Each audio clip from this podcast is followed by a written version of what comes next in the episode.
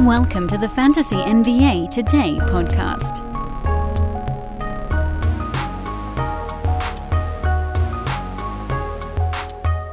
I want to thank everybody once again for listening to our six episode quest for the number two fantasy spot for this coming year. And we'll get back into that again as we kind of round the curve here and head towards opening night.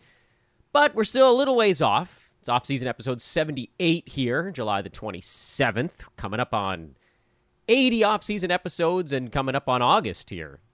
Now very close to us, thank goodness. Thank goodness. Cuz once you hit August, then you can start to feel the basketball. Yahoo's going to open their leagues in the next I don't know, whatever it is, 2 to 3 weeks. You can start joining them up. We'll have our listener leagues, all that good stuff. That's when you know people start to really tune back in. And yet, here we are having our best non run up month in an off season ever. And it's not even close again. We're already almost 10% past last month. With today, I know there's extra day in July, so I get it. That's cheating a little bit. But Wednesday, Thursday, Friday, Saturday, Sunday, we still have five almost full days left this month. And we're already past June, which was already our biggest off-season month. I'm excluding September, by the way, because September, October, that's not even really off-season anymore. Even last August, which had everything mashed together in it free agency, summer league, short off-season, we're already past that. I wasn't even counting that in most of the off-season months because that was a weird one. You guys are amazing. Thank you for continuing to listen to the podcast throughout this off-season. I am floored. I'm also Dan Besbris. That's my name. That's who I am. This is Fantasy NBA Today, a sports ethos presentation. Sportsethos.com, the website. Please do go check that out because as of I thought earlier today, but uh, now I'm not 100% positive on it. Am I screwing this up? Football! Football is here, ladies and gentlemen. We have football at Sports Ethos. Premium football content at Sports Ethos. This is an exciting day. And guess what? It's in the Fantasy Pass. It's in the Fantasy Pass. Oh, oh, oh. It won't be forever. Just something to keep in mind. But it is now. For this season, the Fantasy Pass gets you both football and basketball. I think there's an automated email going out about it here in the next like hour or something. So if you're on any of our email lists, you'll get that. NFL, top 150 sleepers, all that good stuff, the things you've come to love about our NBA coverage, we have on the NFL side as well. And if you like our NBA coverage and you are into NFL, this is the perfect way to get it because, again, they're lumped together into one fantasy pass this year. Same price as always. There was no price hike with the addition of NFL. Same. Same. So if you're going to get our NBA package and you play NFL, you might as well just get it now. Get it a couple weeks earlier than you normally would. That's the only difference. It's probably the, you know, the equivalent of like one extra month over what you would normally have gotten. And then you get two sports. So go get a fantasy pass today. Enjoy the delightful fruits of our labor here, expanding at Sports Ethos, and uh, let her rip. Shout out to our baseball and our football teams for their continued hard work as well. By the way, we are also recruiting. I mentioned that before. Hit me up on Twitter at Dan Besbris, D A N B E S B R I S, if you'd like to be involved with what we're doing here at Sports Ethos. Again, now we are in three major sports. So bug me on that front. So I hemmed and I hawed a little bit, a lot of it, on what to do with a few shows here between when we start buckets and the end of kind of everything that I had planned for the offseason. Look, I'll let you guys behind the curtain. I don't have the whole offseason mapped out. In my mind, I have sort of like chunks of time that I think certain things are going to take up. And then if something takes up a different amount of shows, it can create a problem. And this season, free agency took up a much smaller number of shows than I'm used to. There just weren't that many big names either staying or going. This was a low free agency tied kind of year. I mean, go, you can go back to the beginning of this month when free agency started, which I think was like June 30th. You had a couple of trades that were pretty big getting into it. You had Gobert, you had Dejounte Murray. Jalen Brunson changed teams. Malcolm Brogdon got traded. But we only ended up spending like three shows on stuff around free agency, which is normally a time I think we're going to end up. Like, I, I plot out like one to two weeks on that. Which, of course, then left us about a week short on content. and I've been like, all right, well, what the hell are we going to do with all this stuff? Uh, I feel pretty good about this whole like battle for number two thing. Maybe two weeks short on content. Uh, but we're still a few short, short shows short. So, yes, I did the unthinkable, and I actually hate it, but I did it anyway. Uh, and that is mailbag time. I said, you know what? It's time for me, instead of trying to figure out myself what everybody's actually looking at, because sometimes I'm looking at different things than you guys, I'm just going to put it out there into the ether. What are you guys looking at? A lot of really good questions came in from the mailbag tweet I sent out yesterday. However, this is kind of mean. Uh, again, uh, full disclosure here. I actually had kind of a mailbag type question that came in before I ever put the request out, and I kind of needed an excuse to get into it. And it's quite conceivable that this particular mailbag question takes up the entirety of today's show because first of all, it's a big question, and second of all, it it does require a lot of thought. So the question came, the call. This is like the horror movie. The question came from inside the building. Can I do that voice? Not really. The call is coming from inside the. Do you guys remember? I mean, everybody remembers Don LaFontaine, the movie guy voice, but do you guys remember Pablo Francisco, the stand-up comic that did the whole movie guy voice routine? Little tortilla boy. So in this case, the question was coming from inside the ethos. Uh, it's from our own Mike Fiddle, the host of the Advantage podcast, who's a Mike, of course, a massive, massive better, sports better, also plays quite a bit of fantasy sports as well. And he threw this notion out there.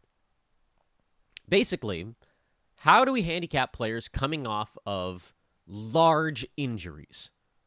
What's the typical expectation? What normally happens? And then what happens for this cross section? I think he put like 12 like 10 or 12 players on the list. Are players coming off of injury typically overrated or underrated? Meaning, is their ADP generally a little bit too high or too low? Meaning, too early or too late? I think we need to use early and late with ADP because some people hear high and they think, oh, that's going up towards the front of the board, but that's actually a lower number.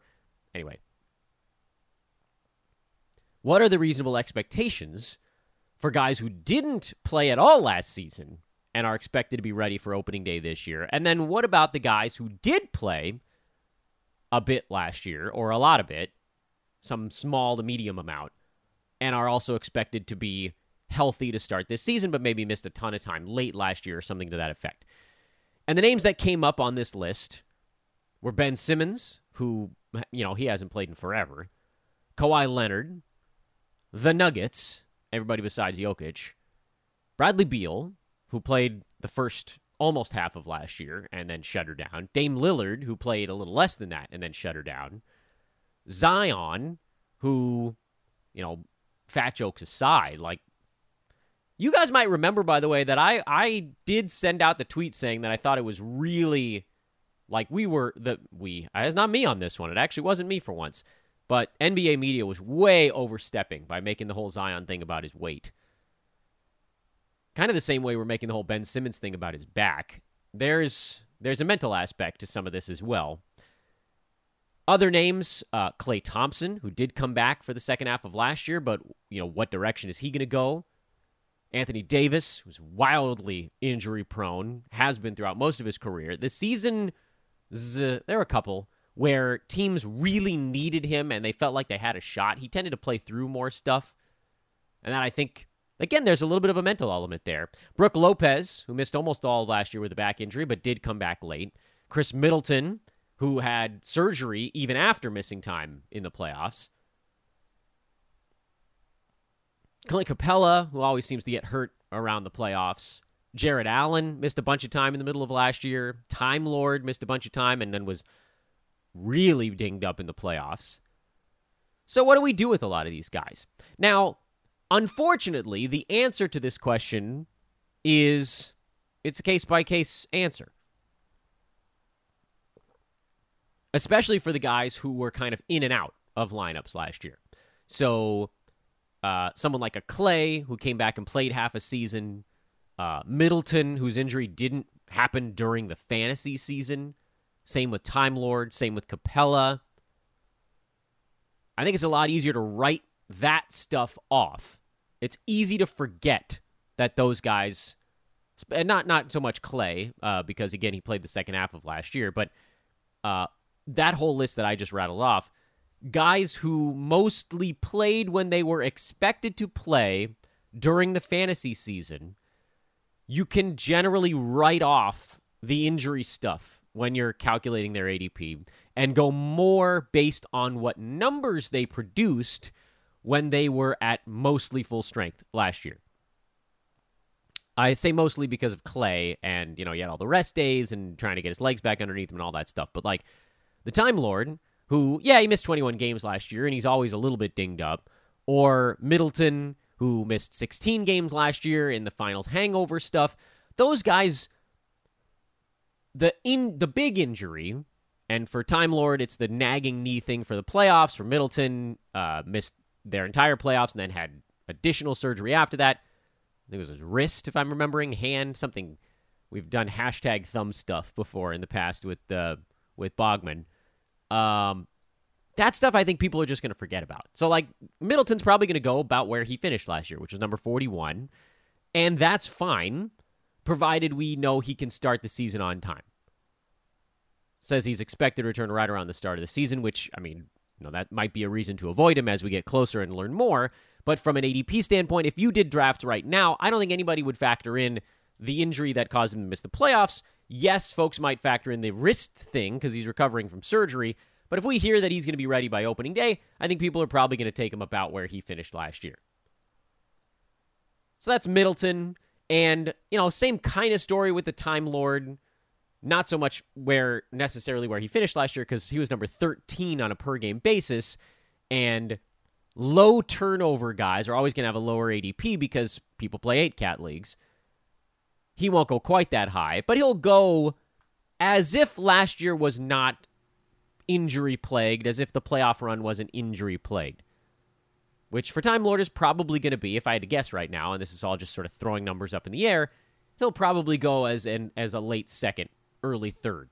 Like he'll be one of those centers that goes in that group with where formerly the artist formerly known as Utah Jazz Rudy Gobert used to go and Sabonis went there last year, and Vooch went a little bit later than that, and Bam went in there maybe a little earlier than those other guys. That chunk. I don't think Time Lord goes near the turn, which is where he finished, but I don't think it's because of the injury. I feel pretty strongly that it's just because he's a big man with low turnovers and high field goal percent who doesn't score very much. And so people look at that in the same vein, the way they look at a guy like Miles Turner and say, look, if I'm getting all my stuff here from one or two categories, I don't feel the need to go all that high. It's not because of the injury. That's the note there. Same story with Clint Capela. If he goes later, it's because he just wasn't as good per game last year.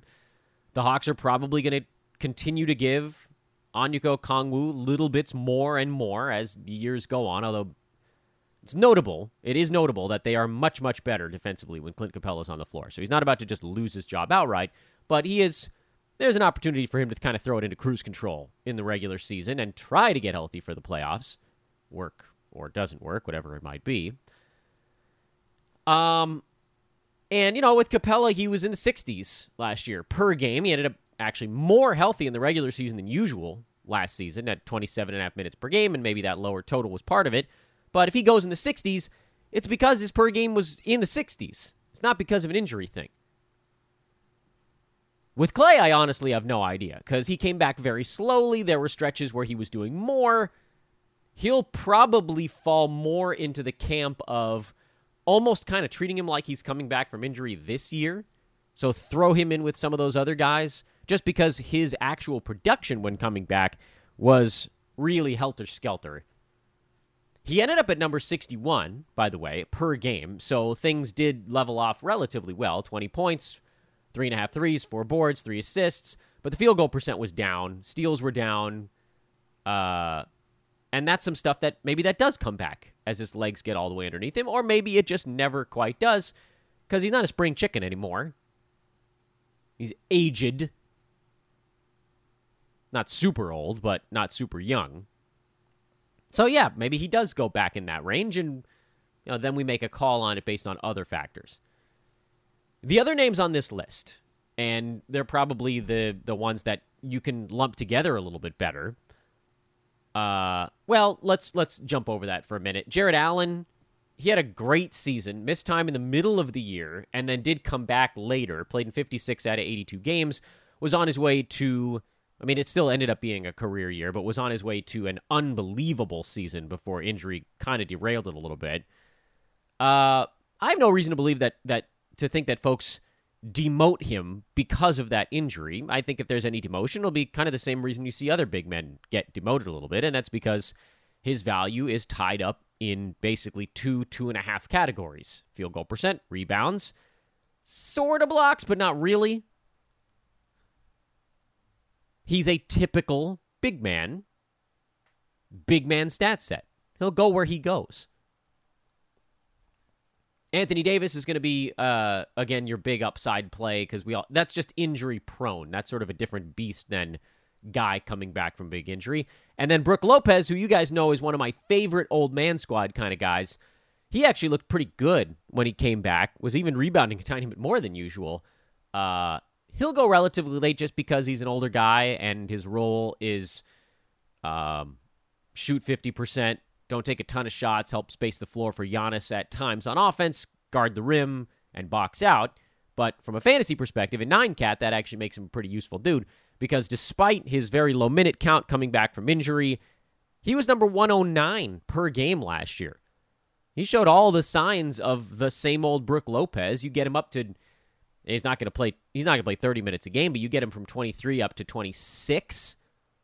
I think you could see him at 26 then he's easily he's he's easy inside the top 90 at that point on his current kind of going rate of basketball. But again, his demotion is not because he missed all of last season. He was going late even last year. Folks didn't know his back was going to give out. He goes late just because he's a boring fantasy player, the kind of guy we tend to like on this show. Now, the guys that did miss basically had season ending injuries mid season or just didn't play at all. That was that front list Ben Simmons, Kawhi Leonard, Jamal Murray, Michael Porter Jr., Bradley Beal, Dame Lillard, and Zion. One, two, three, four, five, six, seven. These are guys you can actually lump a little bit because they basically had the same story with small caveats. Like with Ben Simmons, I mean, do we think he's ever going to play basketball again? I honestly don't know. I get the feeling that a lot people are like, "Oh, he's faking the depression stuff." I actually think it's the opposite. I think he might be faking the back stuff. And maybe faking is not the right word. So please don't jump down my throats for that. I think that the depression thing, the mental angle is creating the other stuff. He's not mentally ready to play and it's creating back pain or whatever else is going on with Ben, or maybe there's a little bit of back pain and then the mental side is is exploding that. So there's very much something going on between the ears on him, which by the way, that's okay, but we got to get it solved before I believe he's ever going to play again. Everybody's like, oh, well, he doesn't have a desire to play. I, I don't think that we can really know these things about his brain, about his game, but from a fantasy standpoint, now we have to like flip the switch from uh, empathy to cutthroat. From a fantasy standpoint, I don't know how you can possibly touch Ben Simmons until you actually see him do something competitive on a basketball court. Like he's got to be on their damn uh, training camp team going. I need to see him not miss a damn day. Oh, Ben Simmons needed a mental day. No, I better not see it. You've had plenty of those. That's the cutthroat side. I'm not going to trust it.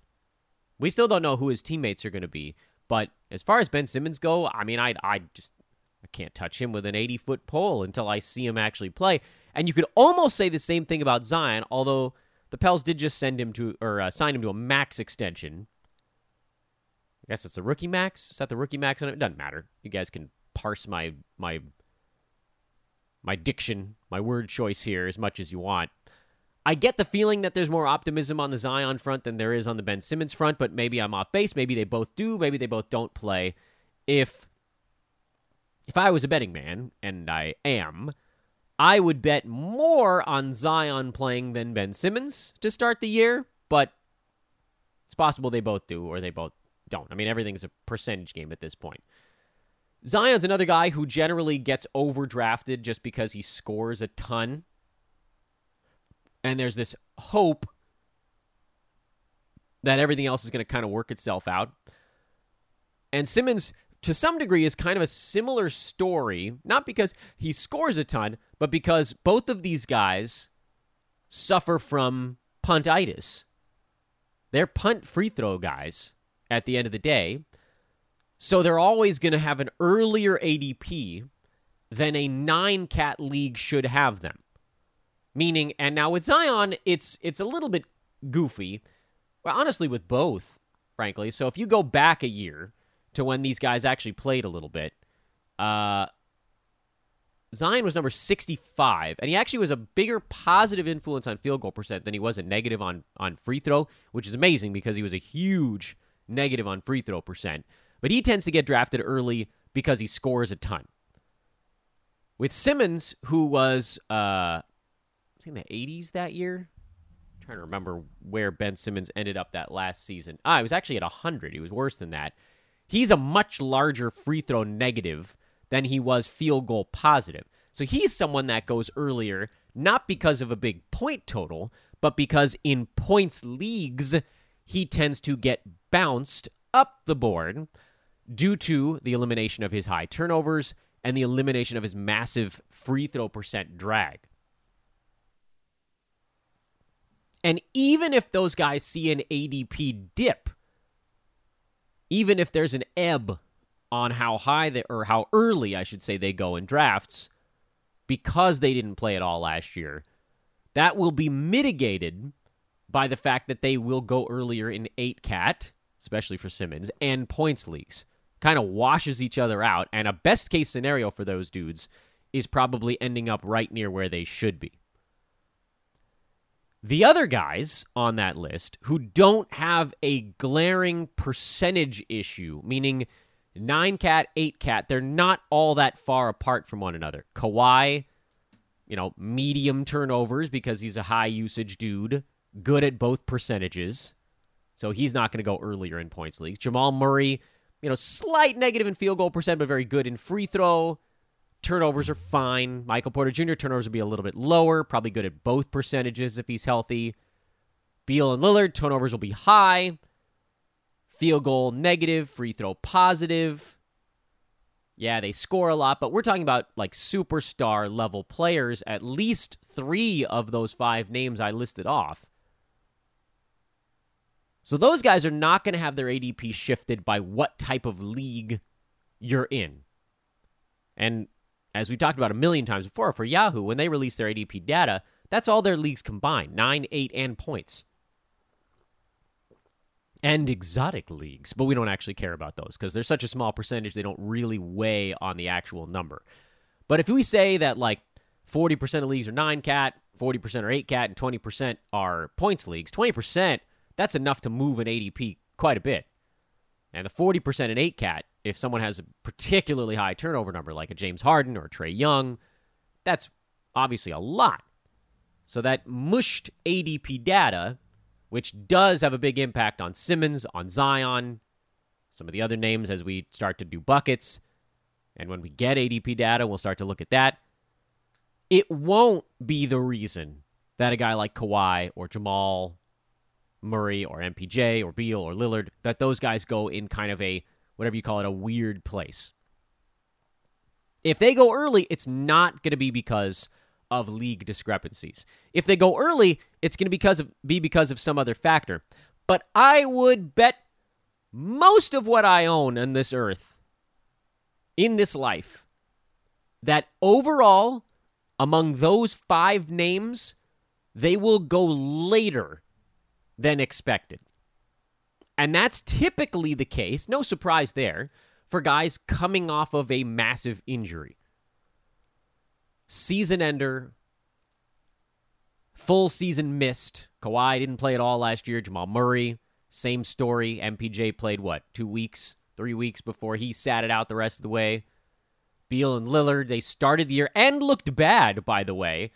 So that it's not like they were playing great it's not like Lillard was on his way to his best fantasy season ever and then got hurt. Same story for Beal. They were actually way below their typical production. Dame because he was dealing with the abdominal injury. Beal, I believe, because he was dealing with a funky butt new offense in Washington, but maybe there was some other stuff going on. Maybe the injury had something to do with it. And so everything that people remember about those five players is sour. It's a sour flavor. What were those candies called? Not Sour Patch Kids. The, the sour ball. What were the sour balls? Ah, son of a gun. I can't remember. So it's pretty easy to do this particular type of handicap when the only thing that people remember, people don't remember two years ago. So just wipe that out of your memory. The only thing or things that fantasy players remember Kawhi, load management, and a whole season off. Does that sound like good stuff to you, dudes? Beal was terrible, shut it down. Lillard was not good, shut it down. Jamal Murray missed the whole season. All if you go back two years, he was actually having the best season of his career, but I don't think people remember that. Michael Porter Jr. drafted early this last season, ruined people's fantasy teams by trying to play through a back injury that he didn't tell anybody about and then shut it down for the year. All negative memories, with the exception of maybe people were like, oh, yeah, I remember when Jamal Murray was incredible in the bubble playoffs? That's two years ago now. Almost to the day, huh? Yeesh. What a strange couple years it's been. So then you have to get a little deeper into the handicap. And without knowing exactly where these guys are going to go, it's it's hard to say. But it's also a reason why particularly with your first round pick, but generally we like to kind of look at like the first 3 rounds, going safe has its merits. What if you go the Kawhi route? And listen, we, we still might. What if you go the Kawhi route? Because I'd be floored if he gets drafted in the first round after missing a whole year off and with the expectation that he's going to play probably about 65 games at the very most this coming year. You're probably looking at more like 62. That dude's not going to get drafted in the first round, but what if he gets drafted in the second round? I mean, think about it. Kawhi Leonard was number six per game two years ago. He only played 52 out of 72 regular season games. Got hurt was in the playoffs, I believe. He was terrific. And missing 20 games at number six that year, Kawhi was still number nine by totals. Because missing 20 games right now is only like five more than a lot of the players we're talking about. All right, so maybe he misses more than 20 games. But it's pretty easy to see a world where uh, you know, if Steph is kind of coasting and he's hanging around near the edge of the top five, maybe he drops out a little bit. Kawhi Leonard has a path to be like the number two, three, four per game fantasy player this year. So even if he misses 22, 23 games, he might still end up a first rounder, which is an easier pill to swallow in Roto. I get it. But if that's a guy who's getting drafted at 18 to 24, you could see a reason to take a chance on it. And you could make cases for a lot of these guys in that same vein. Like, do we trust Michael Porter Jr. to be the top 25 ish guy that he was after the All Star break two seasons back? Well, Jamal Murray and Nikola Jokic both healthy. That's maybe a little hard to see, but top 36? Do we think Porter gets drafted by the end of the third round this year? I doubt it. Jamal Murray, two seasons back, he was having a great year. I think he was, what, in the 40s? Sorry, mid 30s. It was better even than I remembered. I Had to look that one up. Steals were higher than I expected, and 47 change percent from the field. So he actually eliminated all of that negative. But what's he going to be when he comes back? Is he going to be a top 36 guy again? Third rounder? That's a leap to expect. There's going to be off days blended in there, but how far does he go? He won't be drafted at 30. No way. 40? Mm, maybe. 50, he probably gets drafted by 50, don't you think? 60 at the absolute latest, but then you're starting to think, all right, well, I guess there's a little bit of upside here. But that's the kind of spot where you want to have safer guys in, you know, two, three of your first four picks so that you could maybe take a chance on a Jamal Murray at pick 55 and say, well, what if he's number 32 and just misses a bunch of ball games? Beal and Lillard, I, I I really don't know. Actually, I think Dame probably ends up sliding right back into the first round somewhere. I mean, for so many years, he's been the number eight fantasy player per game. He's always been super durable until this season. I feel like fantasy players are likely to forgive him for this year, especially because the Blazers have made a bunch of moves to show that they still want to compete, which means, barring like cataclysmic injuries to everybody around him, they're going to be gunning for the playoffs. And they're not going to have an easy path there either. And they'd like to stay out of the play in tournament. So you probably see Dame play as many games as his body will allow. I don't think probably not that many rest days for him. Four, maybe. Scheduled ones. It's not going to be every back to back. Almost no way because they can't afford it. Unless they get off to just this world beater of a start and open the season like 20 and 8. And they're like, all right, I guess we can afford to lose a few games on purpose down the stretch. Just get Dame ready. But he's probably going to be shooting for 70 games played this year, maybe even shooting for more. So I don't think he gets demoted all that far for what we saw last year. Beal probably does because he looked terrible and we couldn't just blame it on an abdominal injury. He looked terrible in an offense that wasn't allowing him to take a bazillion shots like he had the previous few years. He took 19 shots a game, which still sounds like a lot, but he was up and over 20 for a bit. He only averaged 23 points per game this last year because his field goal percent was lower. Only 1.6 threes, under one steal per game, 0.4 blocks, and 3.4 blistering turnovers. There was a lot to hate about Beal, but at the same time, I have no idea where he's going to get drafted this year. Like, he might still go in the second round if people hope he just sort of goes back to what he was doing prior to this last season. That would almost be too early for me. Maybe he goes in the third. Could you imagine Beal going later than that? I doubt it. There's a roll of the dice there that he goes back to being like number 13, 14. I just don't see it. I don't see it. I don't want to say he has help, but, you know, Porzingis is there, and Kuzma wants to take shots, and Hachimura wants to take shots, and they traded for Monte Morris, and he's going to want to take some shots there just sort of isn't really the impetus for Beal to take 21, 22 shots a game like he was for a couple of years. It doesn't need to happen anymore. Take the usage away. He's a guy that relies heavily on that. We talked about that on the Trae Young front yesterday. If you take away usage from some of these guys that don't really have the safety net categories, not high end steals or blocks or rebounds or threes, take away points, assists, they fall quick. For Beal, points going away. I mean, that was that was really the big key there. And then field goal percent coming back down. I guess that could come back up. It's just hard to see him getting into that top 18 again. He will go later than he had been going, but I don't know if it's even late enough.